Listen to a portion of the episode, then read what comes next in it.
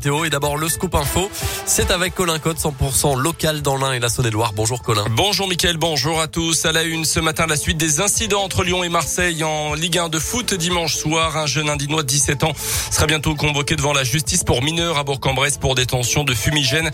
L'auteur présumé du jet de bouteille sur le Marseillais Dimitri Payet sera quant à lui jugé cet après-midi à Lyon en comparution immédiate. Le match avait été arrêté au bout de cinq minutes et n'avait pas repris.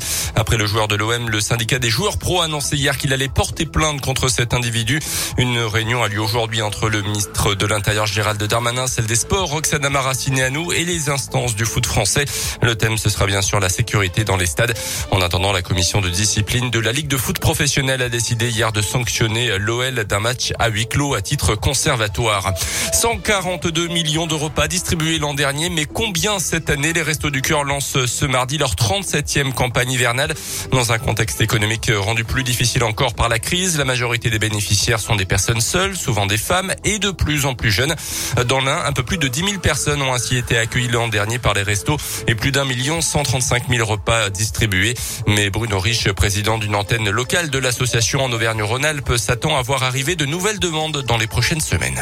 On sent les frémissements et la baisse certainement des aides de l'État, puisqu'on a quand même de plus en plus de personnes qui viennent. Des personnes qui ont plus de rémunération ou qui ont eu une rémunération en baisse et qui viennent chez nous. Notre crainte, c'est que ces personnes qui avaient une activité et se disent c'est pas pour moi et n'osent pas franchir la porte des Restos du Cœur, et donc peut-être qu'ils attendent le dernier moment pour venir nous voir pour qu'on puisse les aider. Les étudiants n'ont pas eu leur petit travail d'été, ils n'ont pas non plus le petit travail, leur complément sur les semaines, et donc on a une augmentation de ce côté-là. Il existe aujourd'hui mille neuf cent treize centres d'activité des Restos du Cœur en France, mais l'association caritative prévoit de doubler le nombre de centres itinérants en milieu rural pour pouvoir répondre à l'ensemble des besoins. Dans le reste de l'actualité, le Premier ministre testé positif au Covid. On l'a appris hier soir. Jean Castex va se placer à l'isolement pendant dix jours. Le chef du gouvernement, doublement vacciné, a déjà été trois fois cas contact depuis le début de l'épidémie. C'est sa fille de onze ans qui l'aurait contaminé cette fois-ci. En parlant de l'épidémie, justement, le conseil scientifique a fait part de ses préconisations concernant la cinquième vague, avec notamment la possibilité d'étendre la troisième dose à tous les adultes six mois après la vaccination. Cette dose sera en tout cas nécessaire aux plus de soixante-cinq ans, aux personnes fragiles également, pour prolonger leur passe sanitaire à partir du quinze décembre. Mais la date pourrait être avancée dès le milieu de la semaine prochaine. Ce devrait être annoncé demain en Conseil de défense. Jean-Pierre Perdo, à nouveau malade, l'ancien présentateur du J T de treize heures sur T F un a révélé souffrir d'un cancer du poumon.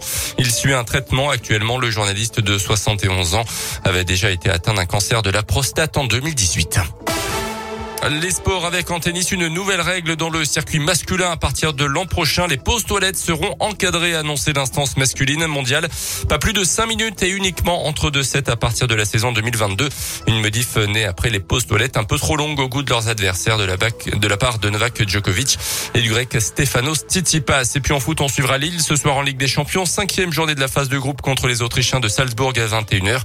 Le Paris Saint-Germain jouera demain soir sur le terrain de Manchester City. Absolument, merci beaucoup Colin Cote, le prochain scoop info à huit heures trente dans